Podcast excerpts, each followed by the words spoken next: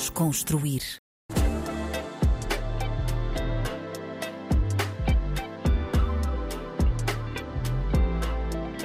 Olá, olá, bem-vindos ao novo programa de entrevistas na RDP África, o Desconstruir. O meu nome é Tomé Ramos e a convidada de hoje é uma grande comunicadora cabo-verdiana. É incrível, Cati Moeda. Cati, muito bem-vinda, muito obrigado por teres aceitado o convite. Olá, Tomé, obrigada eu pelo convite e por estar aqui. É um prazer enorme estar a partilhar este momento contigo. Boa. Olha, hum, tu terminaste recentemente a tua jornada no programa Show da Manhã, na TCV, um dos maiores programas da televisão cabo-verdiana. O que é que estes anos te ensinaram? Olha, digo-te que ensinaram-me praticamente tudo, porque eu caí neste mundo da televisão. Uh, caí mesmo de paraquedas, porque a minha formação de base é turismo e hotelaria. Então, desde que eu entrei na televisão até o momento presente, fui sempre uma autodidata. Vim estudando e aprendendo através das minhas próprias pesquisas, de, da minha própria curiosidade, do estar lá todos os dias, porque é um programa em direto, ao vivo, três horas, de segunda a sexta. Então é aprender ou aprender. E com isso ganhei o bichinho da televisão, gosto imenso e procuro sempre aprender com os outros profissionais da área que têm acrescentado muito também nesta jornada. Porque tu passas do Crioula Magazine, que era era feito em gravado uh, para depois passar para um direto. É muito diferente, não é? Completamente. Completamente. Foi difícil. Foi, eu, eu costumo brincar e a dizer que, que o meu primeiro programa foi péssimo mas foi literalmente péssimo. O primeiro programa na televisão, ao vivo, foi péssimo. E o Criolla Magazine, por ser um programa gravado e, e, era um programa mais, como é que se diz? Mais para mulheres, para, para, para as meninas e com um conceito puramente entretenimento, então foi uma coisa engraçada, aprendi também imenso, mas a televisão é, é uma outra história. O que é que tu sentes quando vês esse primeiro programa? Ui. Olha, não sinto vergonha, sinto-me imensamente orgulhosa porque foi a partir daquele programa que eu descobri que a minha vocação era mesmo a televisão, que é o que eu queria fazer e o que eu quero fazer. Televisão, rádio, estar na comunicação, apresentar, é o que eu gosto, é o que eu quero fazer. E o primeiro programa, eu vou deixar lá quietinho. nem vou ver, nem Não. quero ver, mas tem boas recordações. Não, é e mais também. Claro, claro. Mas é bom também olharmos para trás e sentirmos essa nossa evolução, não é? Sim. Veres agora o ponto onde estás Sim. agora e aquilo e de onde vieste, não é? Esse ponto inicial. Exatamente, ver a evolução e também ouvir as pessoas a dizerem da tua evolução, que para mim significa muito, porque quando tu não tens nenhuma formação, nenhum curso e, e, e, tu vais lá porque queres, porque é um sonho, porque é o que tu gostas, é o que descobriste e agora poder estar a fazer de facto o curso e ver que estes três anos na televisão eu evolui imenso mesmo não tendo o que eu precisava naquela altura, é, é, gratificante. Quais é que são as opiniões que tu valorizas mais? Ou seja, de que pessoas é que tu valorizas mais as opiniões? Profissionais da área, ok, amigos e pessoas que já me seguem há algum tempo. E a tua mãe?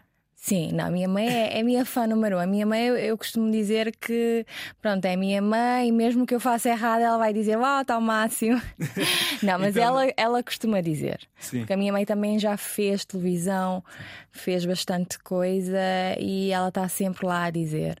Pois, eu, eu, vi numa, numa entrevista tua que, hum, ou seja, tu vias a tua mãe, Sim. mas que nunca pensaste Não. que irias ingressar no mundo da televisão.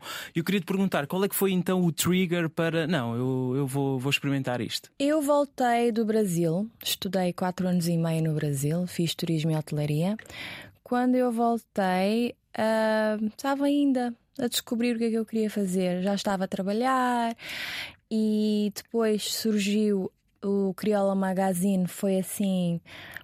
Foi um convite e eu aceitei. Tipo, aventureira, estava a trabalhar, mas precisava assim, sempre de um extra. Eh, eu aceitei o Criolla Magazine mas antes eu já tinha feito várias publicidades que eu gostava também, mas o, Crioula Magazine eu acho que foi um assim aquele chamamento. Eu gostei. E depois eu fiz o, um tour de 30 anos, do, do, meu 30 anos nos Estados Unidos, e lá eu ouvi dizer que havia aberto o casting para show da manhã. Só que quando eu voltei, já tinham selecionado a pessoa. Hum. E então eu disse: bom, não é para ser. Só que uns dias depois ligaram-me a dizer se eu ainda estava interessada porque a pessoa afinal desistiu. Eu disse: é agora ou nunca, eu vou. E foste. E foi. E correu bem.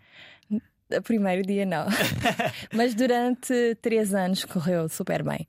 Porque a televisão também acaba por abrir várias portas e foi a partir da televisão que eu sou o que eu sou hoje, a profissional, a comunicadora digital e faço muitas outras coisas fora a televisão, mas tudo ligado, tudo na comunicação.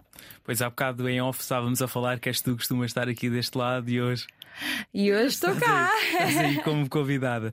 Tu, entretanto, agora estás a apresentar um programa que se chama Na Estrada com, com a, com Caetano. Caetano. Como, é que, como é que surgiu esta oportunidade, o conceito? Porque eu olhei para o programa e pensei, epá, realmente, é, é, só para dar algum contexto às pessoas, é um programa em que estás a, a conduzir, não é? E, e tem um convidado. E um convidado. E eu achei excelente porque pensei, alguma das, algumas das melhores conversas que eu tive realmente foram dentro carro. do carro. Certo. É, exatamente, não só conversas, acontece tanta coisa dentro do carro. Mas é assim, uh, eu comecei a trabalhar como influenciadora há dois anos e, no entanto, eu já tinha começado a trabalhar com a Caetano, que é a empresa que vende carros.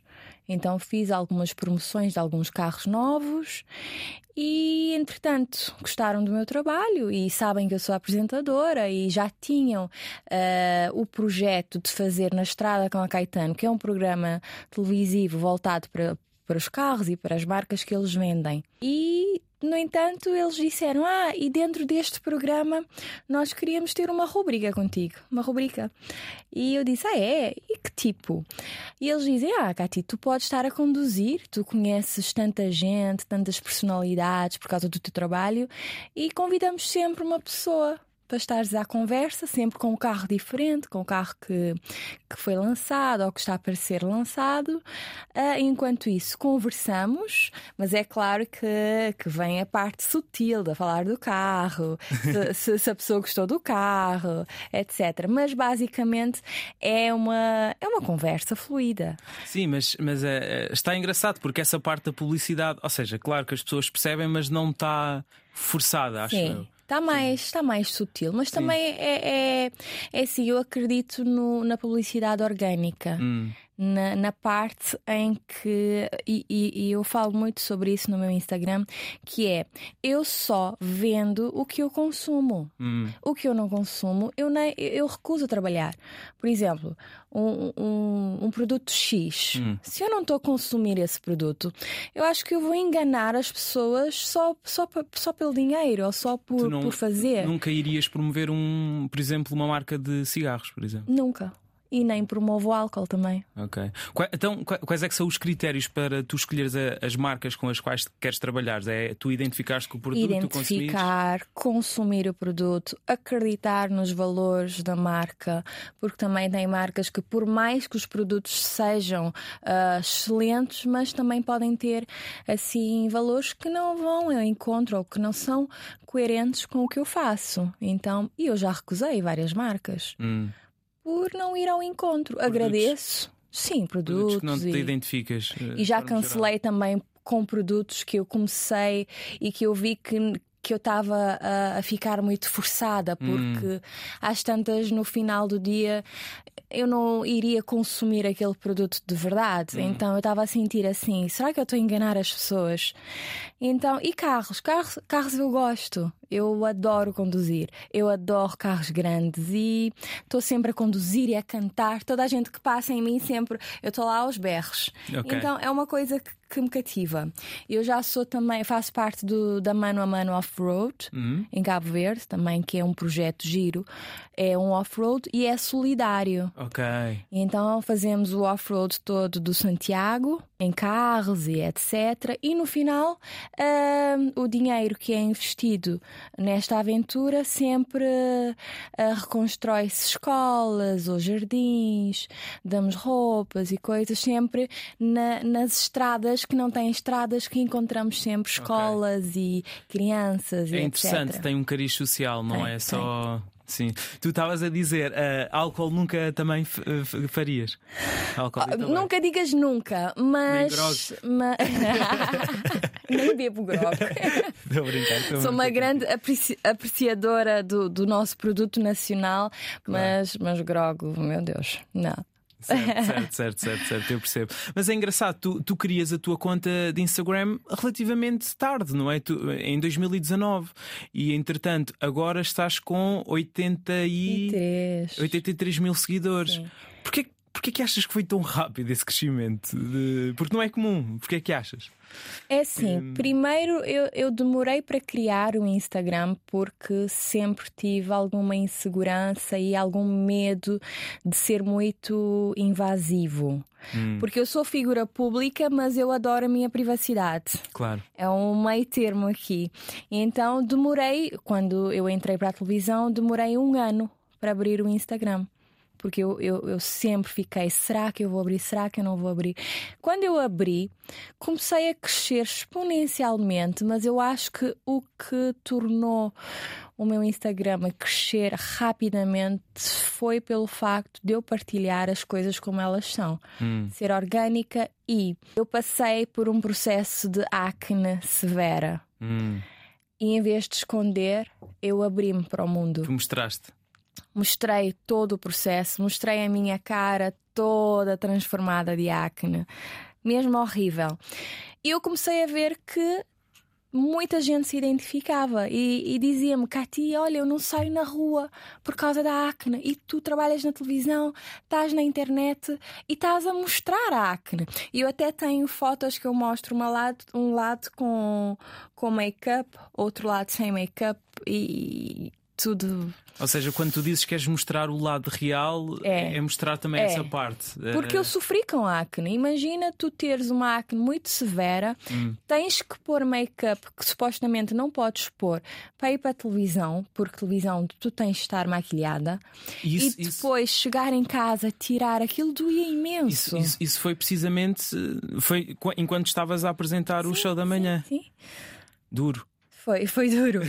foi duro e pronto, eu comecei a partilhar uh, as, as, fotos, os vídeos, depois eu comecei a, a, falar e depois eu vi que muita gente se identificava, uh, se identificava e queria fazer o mesmo tratamento. Só que eu sou assim, eu sou daquele pensamento que nós, o nosso organismo não é igual eu não posso dizer o que é que eu estou a fazer claro. sem saber que tipo de pele é que tu tens, se tens uh, reações alérgicas ou não. E então eu comecei a fazer tipo o lado pedagógico, a dizer: olha, procura um profissional da área, procura uh, médicos, procura tudo antes de ires comprar os medicamentos que a Cati usa. Porque eu chegou uma altura em que as pessoas estavam a dizer: Cati, coloca a foto do remédio, coloca a foto do creme, coloca a foto da pomada. E eu disse: não posso fazer isso. Hum. Eu posso, por exemplo, colocar foto do protetor que eu uso, de um creme que eu uso, que é algo que toda a gente pode usar, mas eu não vou estar a dizer. Isso é bastante interessante, até porque. E, e eu já disse, eu disse, olha, eu faço o uso de isotretinoína que é o Roacutan, mas para isso tu tens que ir ao médico, tens que fazer exames de sangue, a tua médica tem que dizer se podes ou não podes, quanto tempo, etc. Porque é um, é um, é um medicamento muito forte. Pois é, para o fígado. É muito... Várias coisas. Só para teres noção, quando fazes este tratamento, não podes engravidar-te. Pois. Pois. Então. A pele fica muito seca, não é? Demais. Os lábios, os olhos, o nariz, tudo. Sim, é interessante porque eu, eu até eu conheço casos de perto, pessoas que tiveram acne severa em, em idade adulta e sei precisamente disso e vejo também a revolta delas quando veem, por exemplo, alguma influencer um, a recomendarem um creme para o acne, como se o acne numa fase adulta resolvesse com um creme e a, e a questão não, muito, muito não. mais profunda. Muito mais. Muito mais. E depois a, a, o meu acne também foi Aos 30. Aos 30, pois. Aos 30. Pois é, em fase já adulta. Adulta, é? Pois, e, e não E quanto tempo é que- É uma doença. Claro. Porque tu tens acne, no meu caso foi acne bacteriana, por isso é que deves fazer o exame de sangue.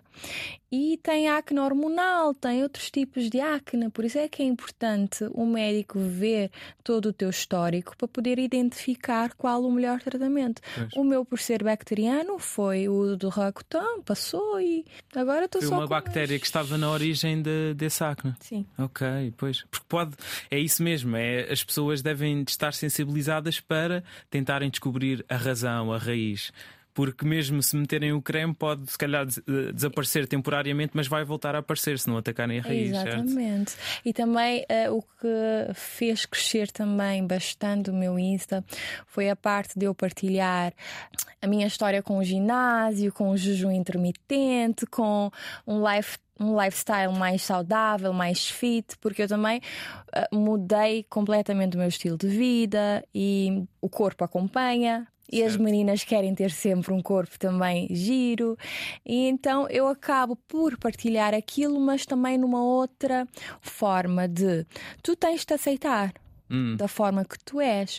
Se quiseres treinar para te sentires melhor, ok. Se não queres treinar também, ok. Eu faço porque eu gosto, pela minha saúde e, e é isso que eu quero partilhar, porque nas redes sociais. Tudo é muito mais acentuado. Imagina, eu coloco que eu estou a fazer um jejum intermitente. E aí toda a gente quer fazer jejum intermitente. porque tu só que- influencias verdadeiramente. Sim, não é? mas eu quero influenciar ah, pelo bem e para a pessoa ver se vai do encontro ao que ela quer. Hum, Não é só porque eu faço que ela tem que fazer, percebes? Se ela quer realmente fazer e quer informações e quer ajuda e quer, eu estou lá para ajudar. Mas se é para fazer só porque eu faço, só porque ela se espelha em mim, não aconselho. Porque depois é- vai, vai ser sempre frustrante. certo. Porque não temos o, o mesmo biotipo de corpo. E, e é exatamente isso que tu disseste há, há pouco, que é hum, cada pessoa é uma pessoa e tem que se personalizar. Ou seja, tal como para o acne, é preciso perceber a raiz e Uhum. personalizar de acordo com a pessoa. O jejum intermitente, se calhar, não é para toda a gente. Também não. E depois imagina, tu, tu tens um corpo X, eu tenho um corpo Y. Imagina que tu emagreceres para ficares igual a mim e não ficas. Hum, Vais ficar frustrada. Pois. Então, por isso, eu- sempre prezo para que a pessoa ah, tenha autoestima e se aceite. hum. Pois. E, somos instantes. Exatamente. Não, isso é positivo. Essa mensagem positiva que estás a passar e que tentas passar é muito interessante. Mas tu fazes jejum intermitente já agora? Faço. Eu adoro esse- esses temas também de, de desporto. Eh, não sou tão regular no desporto como tu, certo? Mas, mas adoro esses temas de, de alimentação e de jejum intermitente. Que tipo de jejum é que fazes? Mas é assim, eu comecei a fazer jejum para emagrecer, mas depois tu, quando começas a fazer, eu quando começo a fazer alguma coisa, primeira coisa, vou ler sobre o assunto, vou estudar, vou ouvir quem já fez durante a vida toda. No início eu- comecei a fazer para emagrecer, mas depois tornou-se muito mais do que isso. Hoje em dia eu faço jejum porque, por exemplo, de manhã eu trabalho muito melhor em jejum. Muito melhor. Eu tenho uma capacidade de raciocínio assim espetacular com o jejum. E pronto, eu já fiz mais horas. Hoje em dia já faço 14, 16 horas de Ok. jejum. Ok. Mas eu já fiz 18, 20. É interessante, pá. Eu identifico muito com, Eu com adoro. isso. Eu também faço de manhã e sinto precisamente isso. Sinto muito mais E eu sinto, olha, eu sinto muito mais energia em treinar em jejum do que quando como. Hum, E as pessoas ficam assim, mas como? Mas eh, eu até um dia eu disse à minha PT, eu não disse pra- nada para ela, porque ela sempre manda-me comer. E então eu sempre ia treinar à tarde, depois do almoço. E eu estava molinha. Num outro dia eu disse assim, ó Daisy, eu vou treinar de manhã. E ela disse, ok, vem. Eu fui treinar, só que eu não é disso que eu estava em jejum. Terminou o treino, eu disse, então treinei bem, é? E ela, credo, tu estás cheia de força, cheia de energia. Hoje tu treinaste. E eu disse, ah, sabes porquê? E ela, não. Eu disse, estou de jejum. E ela, não acredito. Estás a ver? Tem muito mais força, muito mais. Mas é claro que isso depende de alguém para alguém, de corpo para corpo. Tem pessoas que não aguentam, tem pessoas que sentem-se mal. Mas eu, eu prefiro, eu É, gosto. exatamente, é isso mesmo. É, cada pessoa é uma pessoa, há pessoas que se adaptam bem, há outras que não, mas eu sinto exatamente isso. Eu também, quando treino, treino em jejum e adoro. E Aliás, gostas? certo, eu assim, eu vou para se for para o ginásio e se for eh, assim meio cheio ainda, com o pequeno almoço, não me sinto bem, não me sinto mesmo nada de bem se for de manhã. E quando, enquanto que se for em jejum, espetacular. E é claro que também tem a forma como tu quebras o jejum. Claro. Qual foi a tua última refeição também? Porque não vale a pena fazer jejum se tu comes mal, Pois, se tu jantas mal, se certo. tu vais quebrar o jejum mal. Também. Certo, certo. Mas é interessante isso. Não, não, não sabia, não estava à espera que, que treinasse em jejum. Por acaso isso não, não apanhei. Ah, olha, tu ah, há bocado estavas a falar, és, és formada na área de hotelaria e turismo. Sim. tiraste o curso no Brasil. Porquê que decidiste ir para o Brasil tirar este curso? Porque Brasil? na altura, na altura, quando nós terminamos o liceu, tinha muito esta ligação Cabo Verde-Brasil. Hum. Então tínhamos sempre bolsas ou então a facilidade em conseguir as universidades. E era, na altura o Brasil estava em alta. É tipo assim, todo ano tem um país que tem alta em Cabo Verde. Ok. A Canária já esteve em alta, China, tem muitos estudantes na China, Ok. uh, Macau, uh, deixa ver, Portugal também sempre esteve em alta, Rússia, Cuba. Então, na minha geração, naquela altura, o Brasil estava em alta. E então, claro, toda a gente queria estudar para o Brasil. Ok, e tu, tu e eu fui. Mas é interessante, os, os brasileiros consomem muita. eh, Brasileiros, os cabo-verdianos consomem muita cultura brasileira ou não? Muita. Pois. Muita. Eu acho Eu até que até, produtora. até pelo, pelo marketing, pelos memes, eu acho que o Cabo Verdeano está bem próximo do Brasil, porque hoje em dia eu estou a ver tantos memes que eu disse: não, nós só nós estamos a tomar aulas com os brasileiros. Mas Claro. sim, é muito próximo. Tu achas que Cabo Verde está mais próximo do Brasil do que Portugal? Não. Em termos culturais?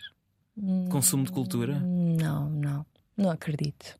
Hum. Não acredito. Eu acho que aqui está muito mais perto e nós temos mais imigrantes aqui.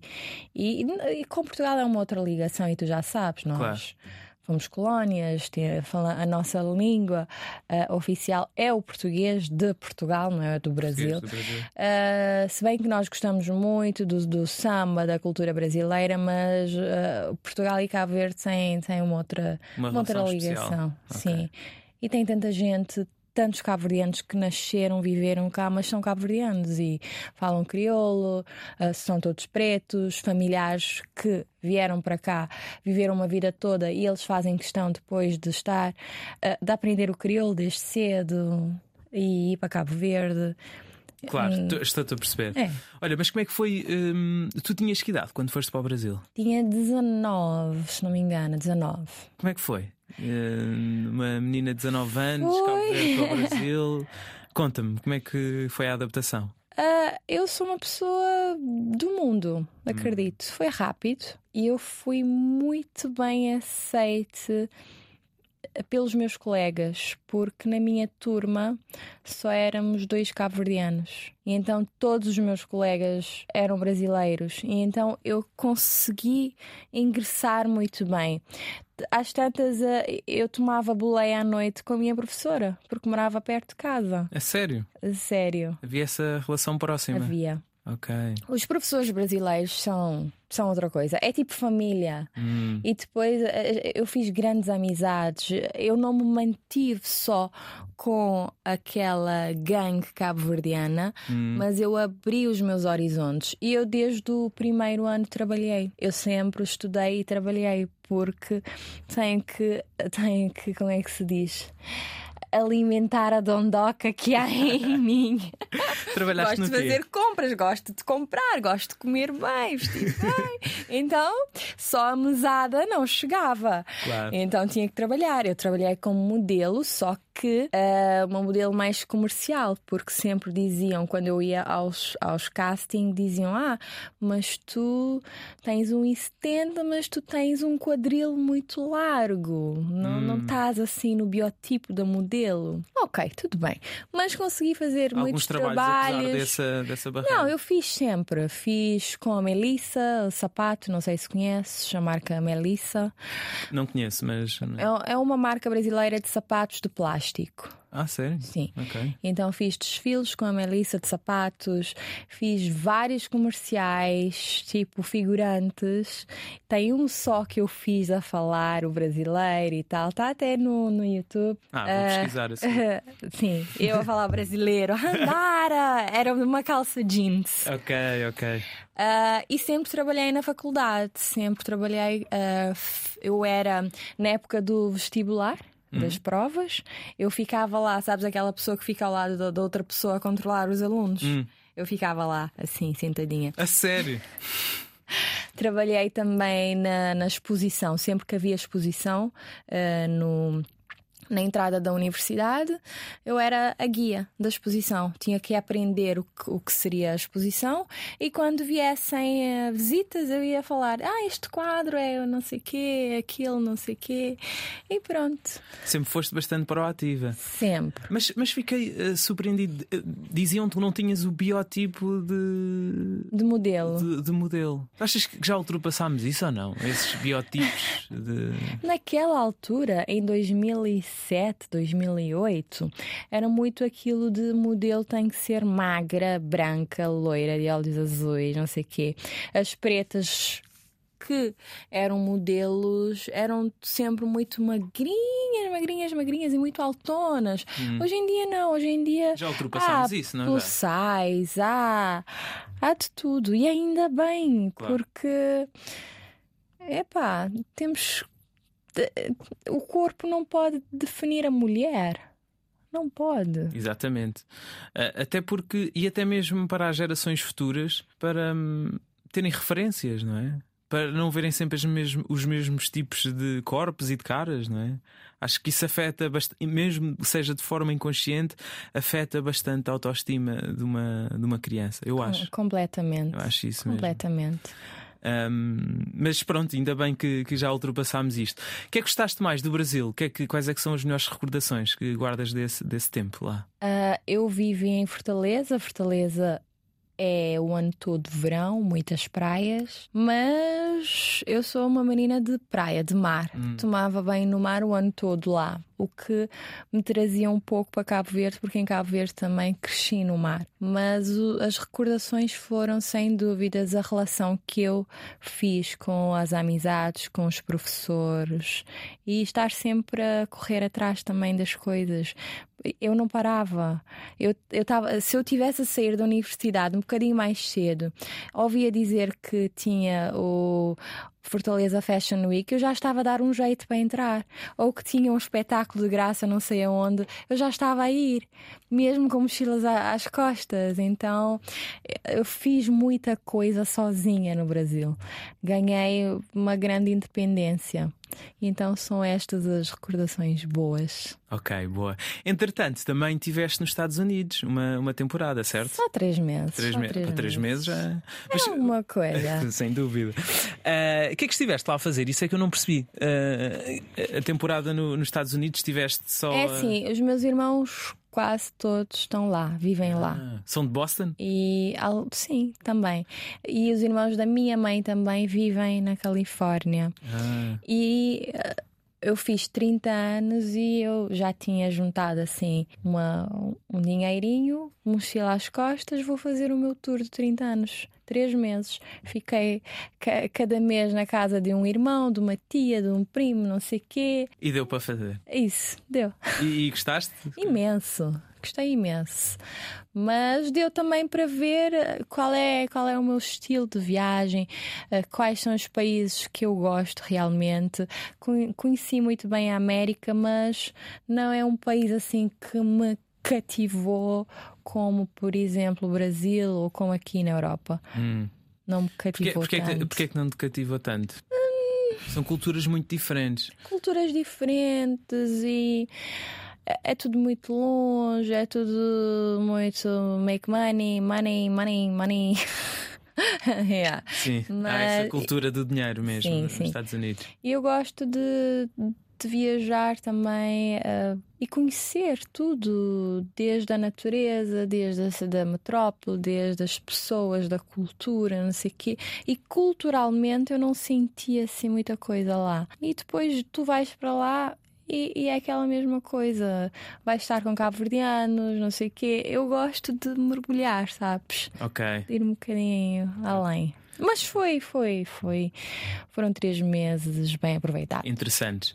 Entretanto, agora estás em Portugal. Estou. Estás ah, a tirar um, um curso, certo? Há, há quantos dias? Quase um mês. Dia 3 vai fazer ah, um é, mês. mesmo há pouco tempo. Mesmo, mesmo, tempo. mesmo. Mas vais-te mudar para aqui definitivamente ou não?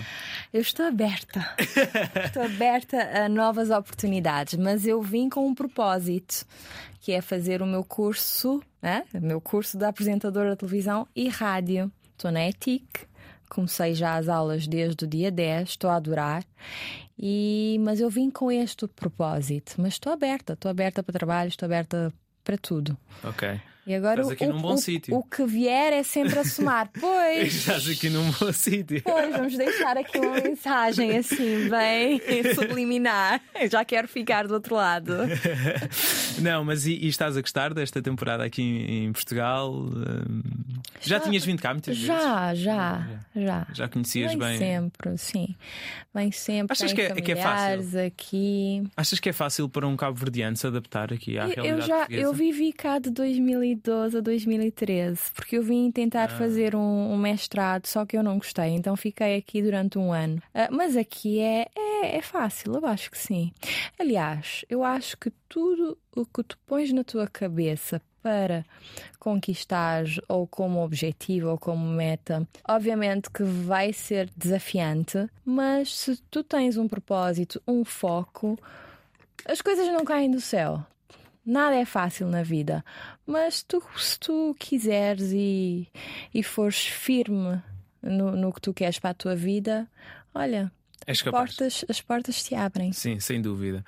Um, é preciso, às vezes, ter sorte, mas é preciso estar a trabalhar quando a sorte aparece. Eu acho que é trabalhar. Sim, para essencialmente, claro, claro. Para acontecer. Claro. Porque muita gente, por acaso, eu ouço muito sobre isso. Ah, tu tens sorte. Não é sorte, Não, claro. é trabalho. Eu trabalho duro. Todos os dias eu estou lá a trabalhar. E eu não tenho medo de arregaçar as mangas e trabalhar. Eu acho que esse também é um diferencial. Eu não tenho medo de trabalho. Claro. Também se diz, a sorte também se trabalha. Sim. é um pouco isso também. Um, mas tu, o teu curso é de apresentação de TV e rádio, não é? Sim. É a televisão o teu foco ou também te imaginavas a, a fazer rádio? É sim, eu já fiz podcast, já fiz alguns podcasts e faço sempre, dou sempre a minha voz para a rádio, para publicidades, e é uma coisa que eu gosto. Eu gosto sim mas uh, eu não quero ficar assim fechada só para a televisão hum. ou só para a rádio. Eu quero comunicar-me, seja na televisão, seja na rádio, seja nas redes sociais, nos eventos que eu apresento, tudo. O meu foco é estar lá, falar com o público e, e, dar o melhor de mim sempre. Está, estás aberta a tudo. Tu também já tiveste um trabalho de relações públicas, não é? Sim, trabalhei na noite durante na quatro noite. anos. Isso, é, isso, isso, isso é, é, impensável. Ah. isso, isso, é impensável agora, não é? Voltar. Foram outros aí. tempos, ganhei uma boa bagagem também, conheci pessoas incríveis, meti literalmente a mão na massa, porque fazer noite tu tens que ter connection, tens que ter boa disposição posição, a trabalhar, mulher a trabalhar na noite é um bocadinho mais complicado, porque tem sempre a parte dos assédios e etc. E o que me dava gozo, ainda me dá, mas já não aguento as noites.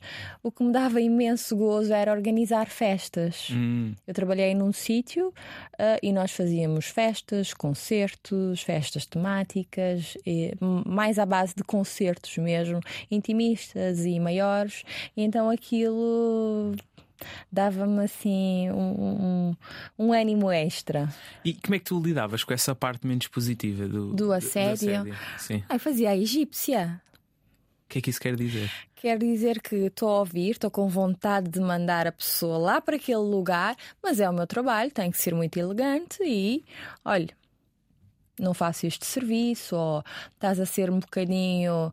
Uh, e eu posso chamar o meu segurança, se continuares nesta de, de tentar, pronto, ter algum outro tipo de contacto, mas, mas eu acho também por estar sempre ao pé dos seguranças era menos. Hum. Mas já tive algumas situações menos. Em, em que, que os tiveste de chamar? Hã? Tiveste alguma situação já, em que tiveste várias chamar? vezes, várias vezes, sim. Claro. É, eu acho que acontece com todas que trabalham nesta área. E, e, esse tipo de festas tu organizavas? Que, que tipo é, eram festas de, com que temática? Um, com algum já género? fizemos de tudo, já desde Halloween, festa de Natal, festa de final do ano, festa de, de de 5 de julho, tudo. After parties de alguns concertos, já fizemos imensos concertos com tantos artistas e a parte dos concertos também sempre uh, me cativou.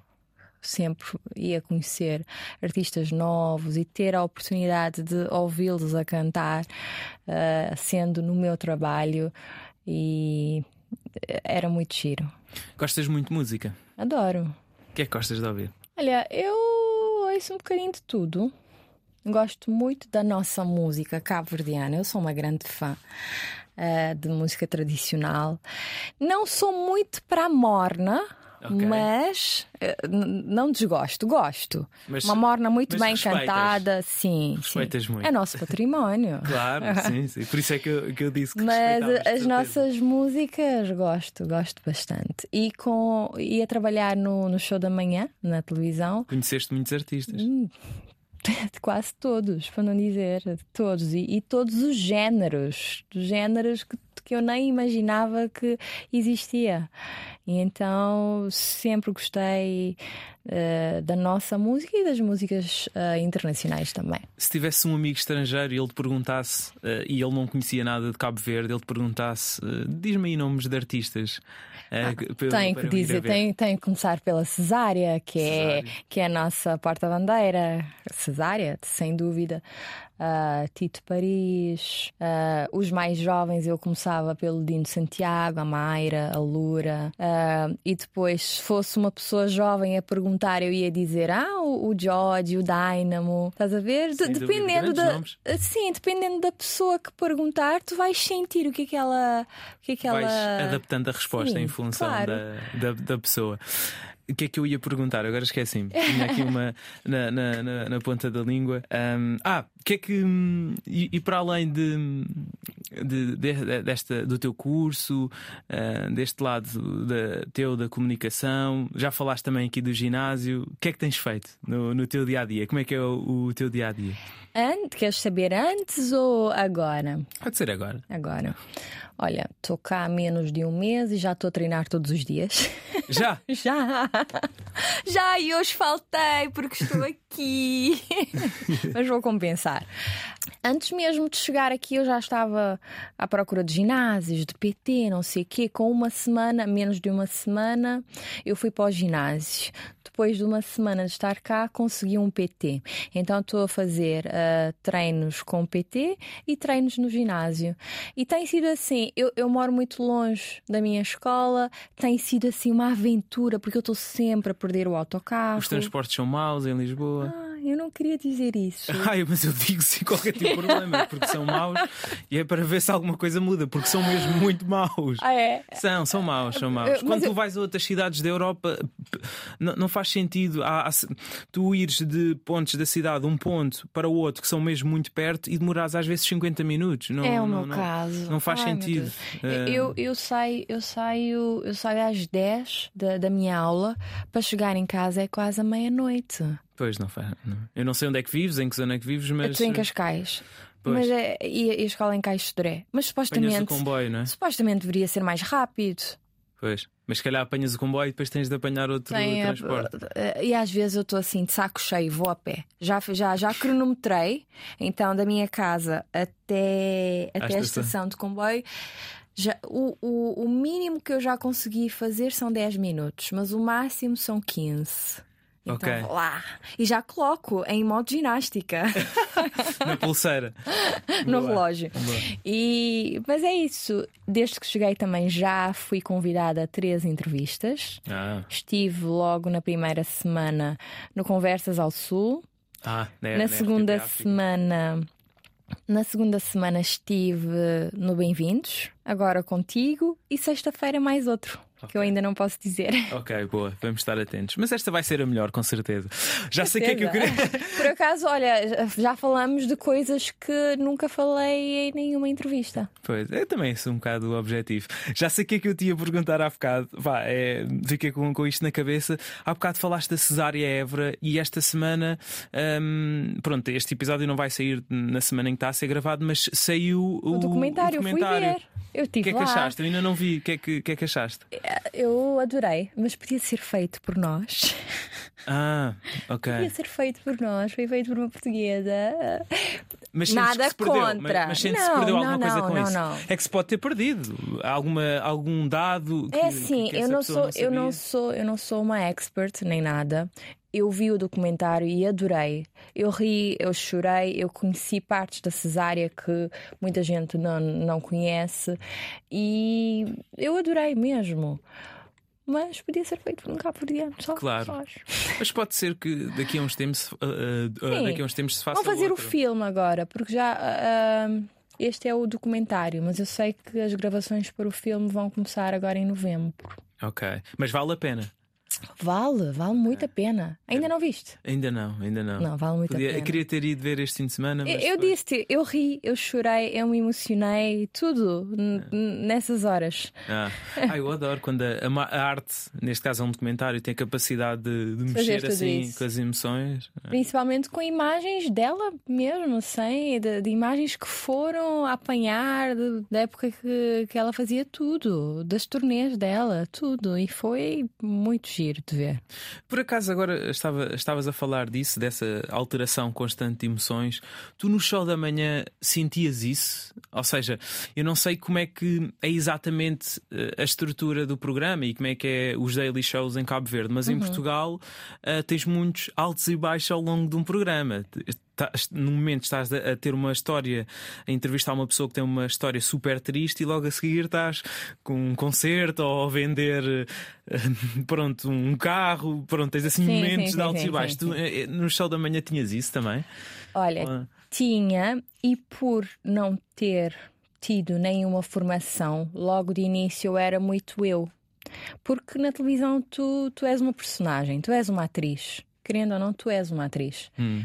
Só que no início, nos primeiros anos, eu sempre fui eu. Ah, Eu sou sensível, sou emocionada, sou explosiva, sou impulsiva, dou respostas e, e acontecia muitas vezes o momento em- que eu devi- deveria estar numa pose mais à atriz, não, eu já estava a mandar bocas, eu já estava a chorar, eu já estava.